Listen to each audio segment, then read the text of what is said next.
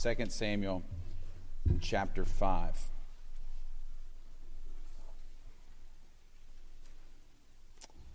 Today I will tell you that I am really thankful for technology.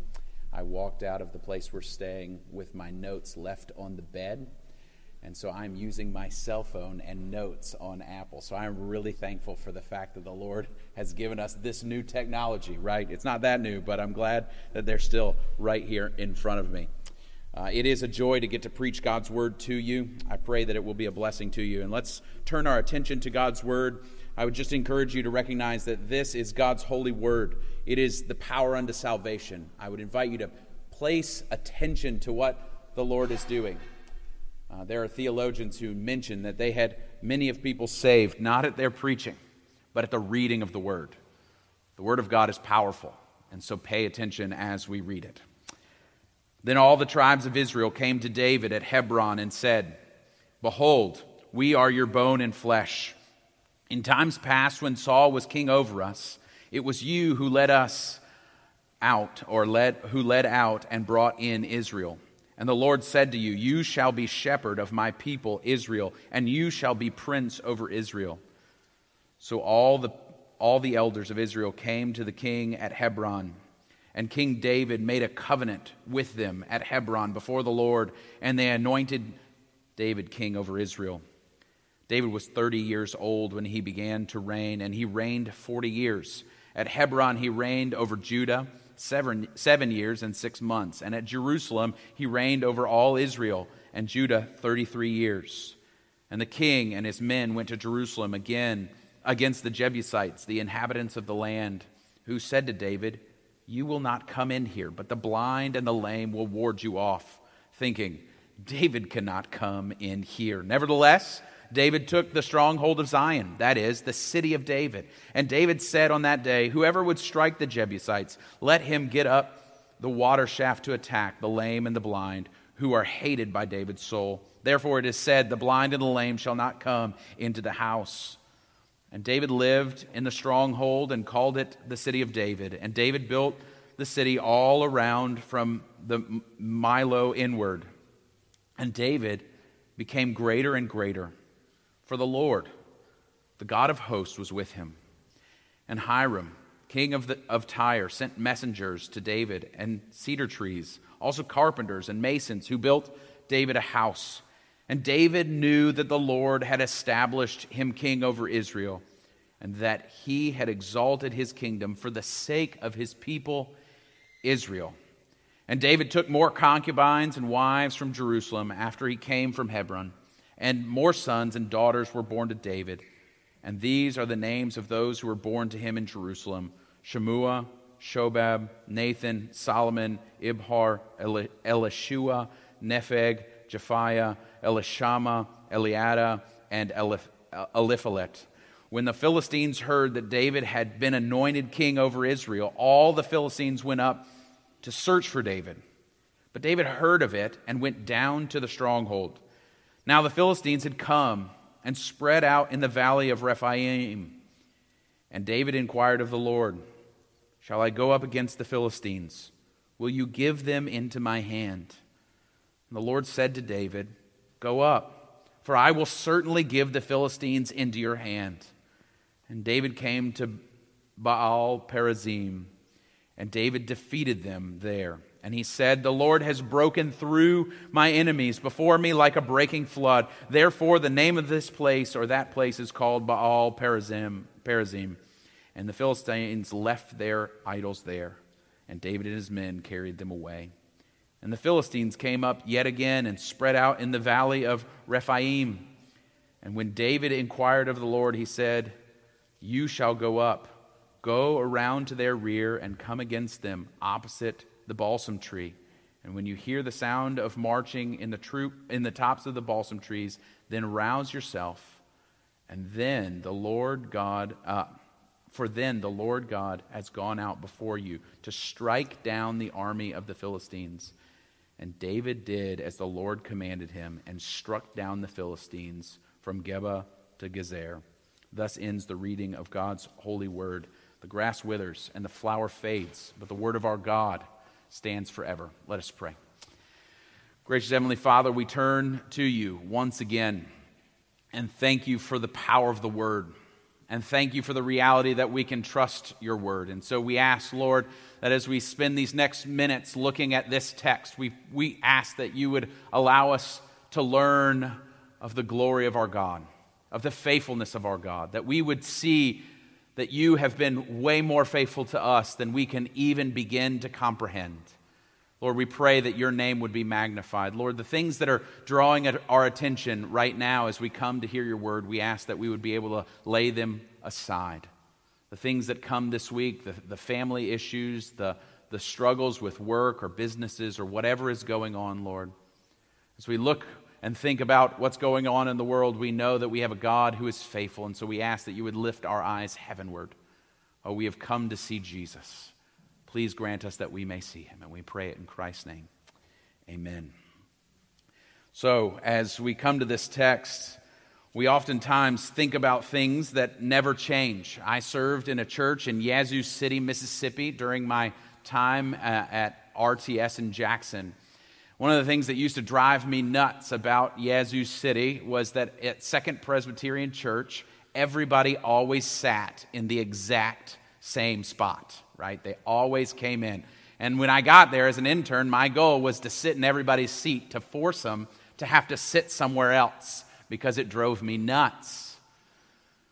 But they loved the fact that their seats never changed. And now, looking back on that, as I close my eyes, Lord's Day by Lord's Day, to pray for them, I know exactly where they're sitting every Sunday. I know the exact seats, which row the Cokers are in, which row the Thompsons are in, which row the Peasters are in, and they're there worshiping the Lord because we all have this tendency of not liking things to change. I was thinking about that last week as I was uh, taking a friend out to eat at a place called El Patio in Tegucigalpa. It's a steak place, and I've been going there since I was a kid. And they've moved locations, but the best part about it is that I can go to that place and they serve the exact same steak that I got when I was a kid. And it tastes exactly the same. And there's something about knowing that things don't change. The last example I'll give you is growing up as a missionary kid in Tegucigalpa, Honduras, we got to fly back to Nashville, Tennessee, where my grandparents lived. My grandparents lived there uh, since 1948, and they, they moved in the early 2000s. But I can still remember going with my brothers, and there was a sound to my grandparents' door that it made. And there was two or three steps, and then you walked up. And then what would hit you is the smell of my grandparents' house. Still to this day, I can close my eyes and smell my grandparents' house. And sometimes when I'm walking, I'll catch a whiff of something that smells very similar, and I close my eyes, and where am I? I'm standing in my grandparents' um, living room in Nashville, Tennessee, and it brings back all the memories. And in much the same way, this text is dripping or filled with the smell of God's faithfulness. It's a group of stories that are not a- exactly in order as far as uh, time wise. So it's jumping around in the story of David. But the, the goal of the text is to draw our minds heavenward. The goal of the text is to make us see the God of David. It is about God and about God's faithfulness. And all that we're going to come up against in this text is the unchanging, immutable God. This God who has been the same yesterday, today, and forever. And so, what we're going to see in David's life, in these little stories that we see along the way, is how God has been continually faithful to his word, continually faithful to David, continually faithful even when David is unfaithful, continually faithful to his people. He is not a God who forgets. And so this text is filled with the aroma of God's faithfulness. And the first way we see that is God's faithfulness to the promise. God's faithfulness to the promise. And we see that in verses 1 to 10. It says in verse 1 Then all the tribes of Israel came to Hebron, to David at Hebron, and said, Behold, we are your bone and flesh. In that, in that, in times past, when Saul was king over us, it was you that led us out and brought in Israel. And the Lord said to you, You shall be the shepherd of my people. And so this whole large crowd comes to David to come and to anoint him king. And if we were to flip over to First Chronicles, First Chronicles, I'll flip there for you. First Chronicles 12 and verses 38 to 40, we get a little bit of the feel of what's going on. It says, All these men, men of war, arrayed in battle order, came to Hebron. We're in First Chronicles 12, verse 38. Hebron, with a whole heart to make David king over Israel. Likewise, all the rest of Israel were of a single mind to make David king. And they were there with David for three days, eating and drinking, for their brothers had made preparation for them. So, what we see is this whole group of warriors shows up. All of Israel has come to to anoint David. And if you want a context of that, it's most likely around 300,000 men have shown up. That's the entirety of Charleston property, proper and Savannah together, all in military garb, showing up to anoint David. This was a show. This was something that they came to show that God has been faithful, and so they've come to anoint the king. And you have to think that for David, which we'll get to in a minute, when he had been hiding in a cave running from Saul. How different the situation must be, looking up and seeing 300 armed men coming to make him king. And they come to tell him why they've come. That's what they tell him in verses 1 and verse 2. They say, You are our bone and flesh. You are one of us, David, and you have been a leader to us. You are the one who has led us in and out. But most of all, why have they come? Look at the end of verse 2. It says, You shall be a shepherd for my people, and you shall be prince over Israel. Why are they coming to anoint David? Because of God's word, because of God's promise, because God has said so. And they show up to anoint David. And it must be a moment in the, in the life of David where he's thinking about all the difficulties. And you, if you were to read verses, uh, chapters 2, 3, and 4 coming up to this, it's all these inter battles within Israel. People trying Abner and Joab and Ishbosheth, and all these people trying uh, Rob and, and Baanah are trying, Rakab and Baanah are trying to take over and get in David's good graces, so they kill Ishbosheth. Before that, you've got Joab and, and Abner fighting over who's going to lead, and, and it's all this disorder. And yet, what we see is that God's promise is staying the same. God's word is coming true. That all the unrest, all of Saul's opposition against David, people taking things into their own hands. Now the promise is coming true because God has said, You shall be shepherd of my people Israel, and you shall be their prince. And so we see that God is faithful to his word in light of all that is going on. And the promise is held true, it's held firm. Nothing has changed. There's nothing that can destroy the promise of God's word. There's nothing, no sin, nothing that man does because God is faithful to his word. No matter how much the, the, the armies of the world, no matter how much the things going around us seem like it's going haywire, God is being faithful. And that's an easy study in the life of David. David gets called to be king and says he will be king over his brothers. And then the whole story is Jonathan giving that kingship to him. And then from that, from getting that kingship, what happens? Saul constantly is hunting him in order to kill him.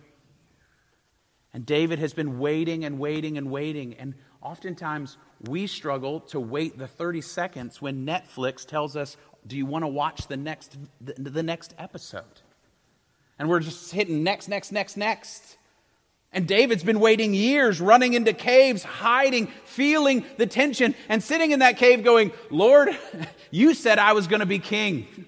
This does not feel like kingship. But now the whole thing has changed. It's been flipped on its head. And David is standing there looking at all these men gathered to anoint him as king. And the text in Chronicles says, and they drank and they ate. They threw a party for David's becoming king because God has been faithful to his word. He hasn't changed. He has stayed the same. And I love what Ralph Davis says here. And then if you want an eh, illustration of this, God gives you the Jebusites in verses 6 to 8. And oftentimes we think, what do the Jebusites have to do with God's faithfulness? Turn with me really quickly to Genesis chapter 15. Genesis chapter 15. This is when Abraham is given the promise. When Abraham's given the promise, God tells him all that is going to happen in verses uh, 18 to 21 it says in Genesis 15, as God is making the promise to Abraham, it says, On that day the Lord made a covenant with Abram, saying, To your offspring I give this land, from the river of Egypt to the great river, the river Euphrates, the land of the Kenites, the Kenizzites, the Kadmonites, the Hittites, the Perizzites, the Rephaim, the Amorites, the Canaanites, the Girgashites, and the Jebusites. So, for years, there had been battles going on for the land. And finally, David is getting the last bit of the land that God has promised. That David is finally getting the whole of the kingdom given to him under his power. And so God has kept his word to David, even in giving him this land that is the, that of the Jebusites who are mocking David, acting as if, if he can't break in and, and take the land. And you see that God has given him even that. And the amazing part, brethren, is that is 800 years of waiting. 800 years of waiting. You can understand why they threw a party when they, they brought David's kingship into reality. As they bring David to, to uh, the word in Spanish is ungirlo, to anoint him is they come and they bring him and they throw a party because God has been faithful. They're celebrating God's goodness. There is joy in the house of the Lord because God has been faithful to his word. Brethren, as we come together, that is true for us as well. That God has been faithful. He has not stopped. As we heard even in our prayers, that the Lord is continuing to give covenant children to this church. He's being faithful to his word. He's being faithful to raise up the church, even as the things seem dire and meek and and, we look around, not meek, but, but murky, and we look around and we think, what is going on? For an outsider coming into the U.S. and having to pay, pay for gas for the first time in the U.S. after a few years being gone, it's overwhelming. And you think, what is going on? And we can get caught up in all of that. But the focus of this text is in light of all those situations going haywire and all that's going on as people are trying to get the kingdom and trying to kill people so that they can have power. God is staying the same. God is being faithful to his people. God is the one who hasn't changed in all of this. And so, what does it do for God's people? What does it do for us? It causes us to recognize that we can trust God's word, that we can find our hope in his promises, that he does not change, that he is the one who is perfect and without fail. That His word to call in sinners, His word to continue to build His church is, is based in Him and not in us. You see, time doesn't change His word. Enemies can't change His word. Our lack of faith does not diminish His word. He is more faithful than any of us can even begin to imagine. We cannot even begin to in- understand the glory and the faithfulness of God. And so we see that God is, all of this is based in God's faithfulness to David. And it's what David comes to understand. That this faithfulness, as we maybe have sung, I don't know if you guys sing the song, O love that will not let me go. O joy that seekest me through pain, I close my heart to thee. I, tra- I cannot close my heart to thee. I trace the rainbow through the rain and feel the promise is not vain. You see what for 800 years the people of God have been doing is tracing the rainbow through the rain. And we, as believers, are tracing the rainbow through the rain on this side of Christ and what He has done. We see His faithfulness to us. We see how He has called us unto Himself. We see how He has given us Christ to save us. We see the glory of Jesus Christ and we rest in the fact that He is a God of promise, a God who does not change a God who will, and we will see this in a minute, fight for his people and will show us how he will do that. But you see, in midst of, of all these people coming, in midst of all that has happened, the center of the text draws us to the second thing we, sit, we see the understanding of God's faithfulness. So if we see, if we saw firstly the faithfulness of God to his promise, we now see understanding God's faithfulness. Verses 11 and 12 help us see that other kingdoms are sending, sending things to David to recognize his kingship. And it says, And Hiram, king of Tyre, sent messengers to David and cedar trees, also carpenters and masons who built David a house. In the center of the text, verse 12, and David knew that the Lord had established him over Israel, and that he had exalted his kingdom for the sake of his people. David gets the very center of the idea. He stands with all the men out there in front of him. He thinks back over all the years of running and hiding and having the opportunity to kill Saul. And he understands. The word in Spanish is comprender. It's deeper than just understand. It's a comprehension. It's a deep, deep heart level understanding of what God has done. God has been faithful to me. And he looks around and he, and he recognizes that faithfulness. And he sees how God has done it. And the focus of it is not David. If you look at it, it says David understood, right? And he knew that the Lord had established him king over Israel. But who is it that has established David? It is God who has established David. It is God who has done the work. It is God who has been faithful to his word. It is God who has not changed, and it is God who has done it for the sake of his people. And so we can oftentimes think that David is the, the center of the story, that it's all about David and what, what David has done. No, the center of the story is God and what God has done. It is God who has been faithful to his word. It is God who has established this kingdom. It is God who is sustaining David because God has made a promise to his people and he will uphold his promise. And if we come thinking that this story is just about David, we've missed the point. We miss the point because the focus is to get us to look at our God. The idea is that we must look at our God. It is Him who sustains us, it is Him who never changes. It is why we're going to sing at the end, Great is Thy faithfulness. And hopefully I'll start on time, right, when we sing. And so the idea will be that God is the one being faithful to us. And He's doing it not just for David, He's doing it for His people. God is being faithful to his word because he's being faithful to his character. God has made a promise that he is fulfilling. It is him that is going to, to bring this to bear because God cannot go against his very character. And so the driving point is look to your God. Look to the character of your God who has been faithful. If he's been faithful to David in this way, faithful to Israel for hundreds of years, he hasn't changed today. But oftentimes in our situations, we can become very forgetful. You sit at home as a mom with a bunch of kids, and you're struggling to see the light. The situation is hard.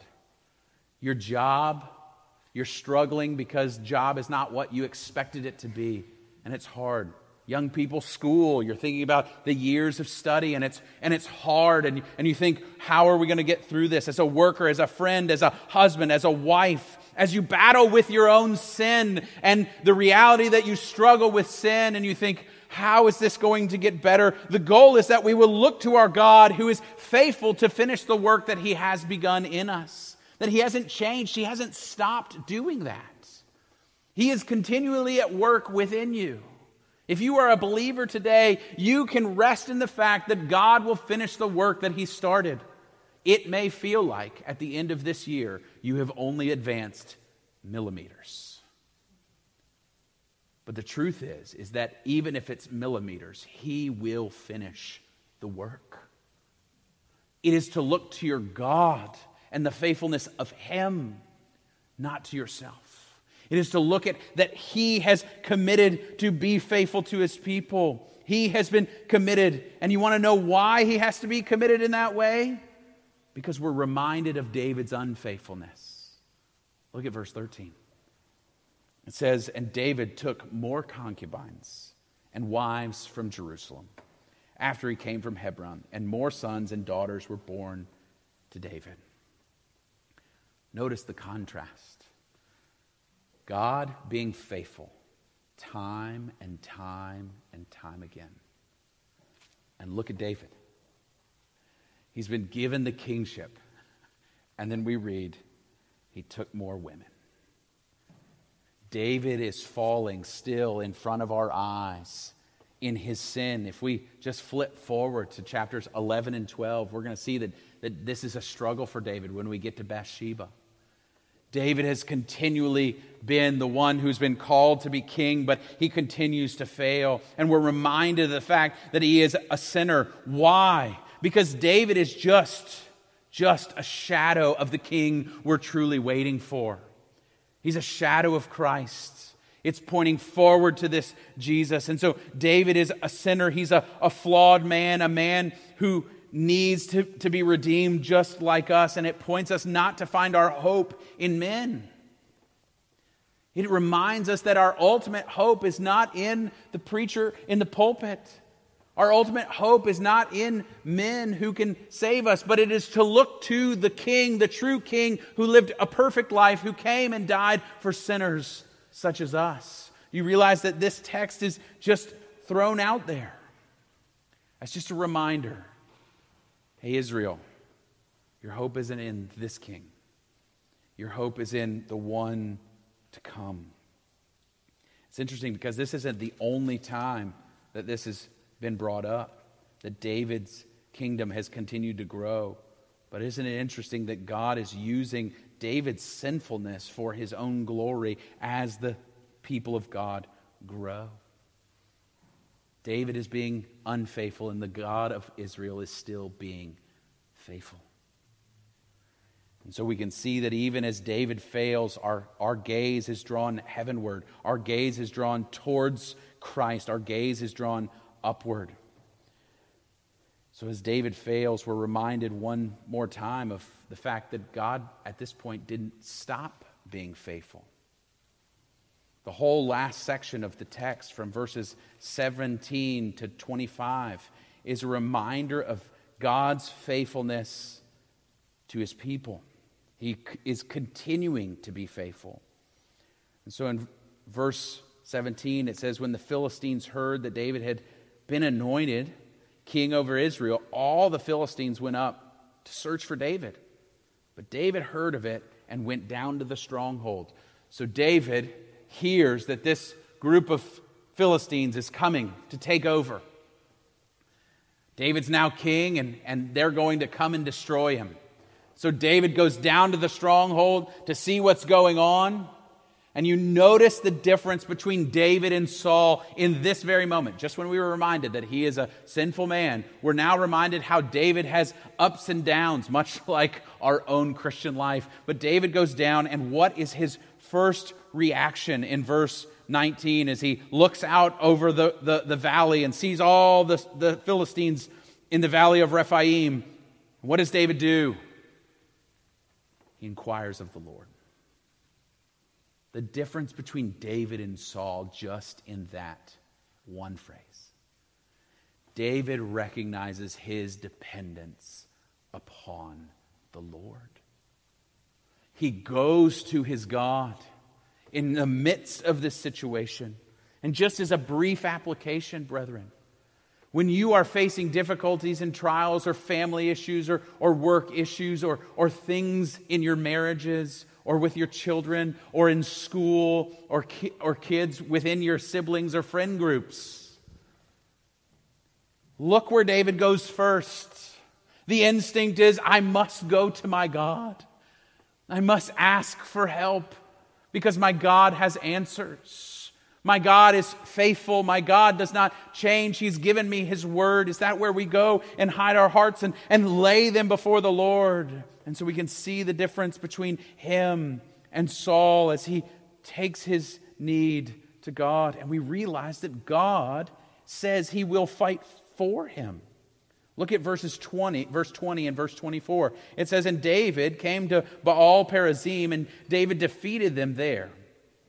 And he said, What? The Lord has broken through my enemies before me like a breaking flood. Therefore, the name of that place is called Baal Perazim. And then in verse 24 it says, And when you hear the sound of marching in the tops of the balsam trees, then rouse yourself, for then the Lord has gone out before you to strike down the army of the Philistines. Who is the one doing the fighting for David? Who is the one being faithful to David? It is God. David recognizes that it is God who has, has broken through. It is God who's done the work so that he could defeat the Philistines. And then it is God who is telling him that he will go out before him and destroy the Philistines. You see that it is God who is showing his power. It is God who will fight for his people. It's the same God in as in the Exodus in chapter 14, where it says, You only need to be still and see that He will fight for you. It is this same God who has not changed. It's a God who is saying, I am the God of Israel, and I am a warrior for my people. And I will continue to be a warrior for my people. And it's interesting that in verse 21, there's just a, a little mark of the weak God of the Philistines. It says, and the Philistines left their idols there. Right? That's Ralph Davis gave me that, and he threw that out, and it's just such a great idea. God is fighting, and the Philistines are, are running, leaving their gods behind. We don't have hope, right? Because this God is a warrior. This God is the one who will fight for his people. And so, what should that cause us to do, brethren? It should cause us to look to our Christ. You want to know how Christ fights for his people today? is to look to the cross. It is Christ who has broken through death for us. It is Him who has gone before us into that so that we can have access. He has broken the veil so that we can have one in whom we can confidently come to the throne of grace. It is through that Christ that we can see how He has fought, fought for us, and it is foolishness to the world. As we even heard prayed, foolishness to the world as we come and pray and worship. It's foolishness, as our friend just preached on the kingdom of God last week, and it's foolishness to have this king up on a cross. But it is through his death, through himself denying himself for our sake, that he has fought for us, that he might kill the enemy of death, kill our sin, and give us access. You see, Christ hasn't stopped fighting. Christ has won the victory, and he will come again one day and he will finish the victory. And so, what are we to do as believers? To rest in that, to trust that, to depend upon that, to recognize that he will be faithful to his word. He will finish the work and he will defeat his enemies. And that's a, a truth that we need in Charleston, the same as we need in Tegucigalpa the same as they need in India and China and Russia and Ukraine and Africa. That this God has not stopped fighting for his people. He will finish the work he began.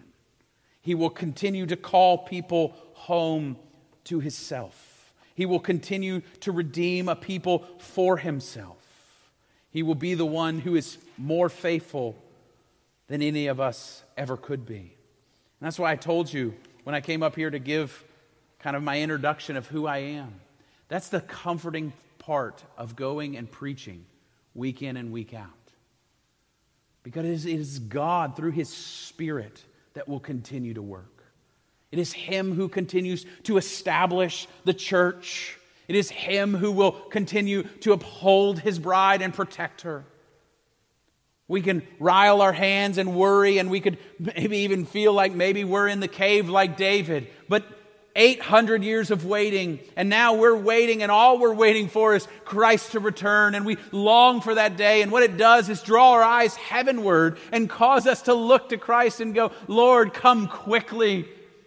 And if He tarries, if we're in Christ, we have a hope that can't be taken away. And so it draws our eyes to look to this Christ who is faithful.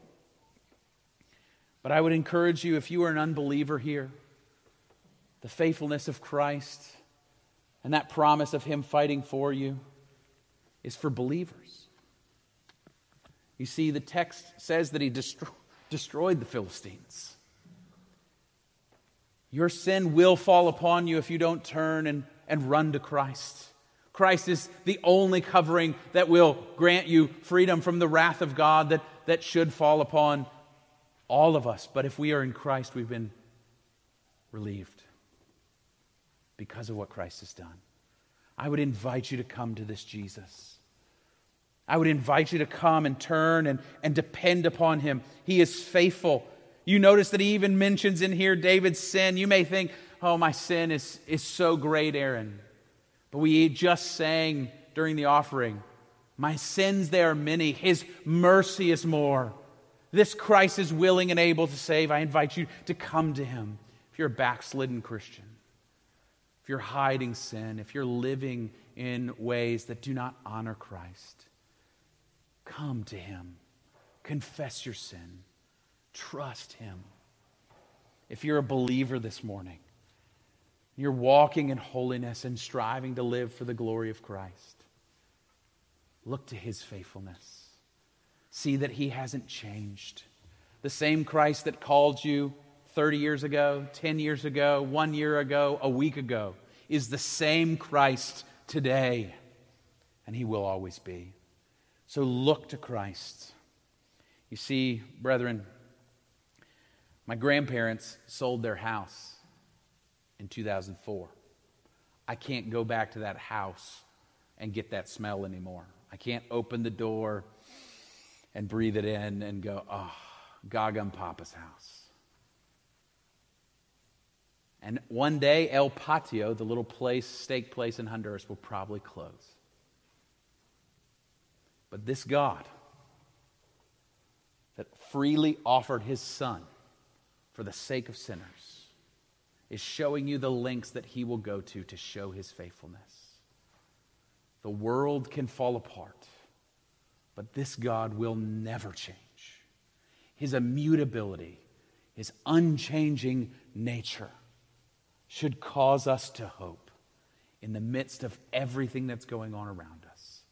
I would challenge you, I would encourage you. Look to your Savior, look to your Christ, look to this God who is the same yesterday, today, and forever. Let's pray. Heavenly Father, we thank you for your word. We're, we're thankful that it doesn't return void. Lord, we ask that you would continue to encourage us in the Word of God, through the Word of God, of your faithfulness to us. Oh, Lord, we are a people who are oftentimes slow to remember. Lord, we have to be reminded often, I know I do, of how good and faithful you truly are. Lord, we thank you that there are passages like 2 Samuel chapter 5 that cause us to be reminded of your faithfulness, that cause us to plant our eyes firmly on the fact that you are a God who has been the same since the beginning. Oh Lord, help us to be encouraged by that reality. Help us to rest in your faithfulness. Rest in the fact that you are the same yesterday, today, and forever. Oh Lord, cause that to be what causes us to leave this place speaking of your glory. Oh Lord, that you would cause us to share with our neighbors and our friends and our coworkers that don't know you about your character. That it would be the thing that fuels us unto obedience. We would be enamored with the glory of the cross. And that it would cause us to be joyful people. Not a false joy, not just a smiling, happy go lucky person, but that our joy would be rooted in the character of our God. We pray this in Christ's name.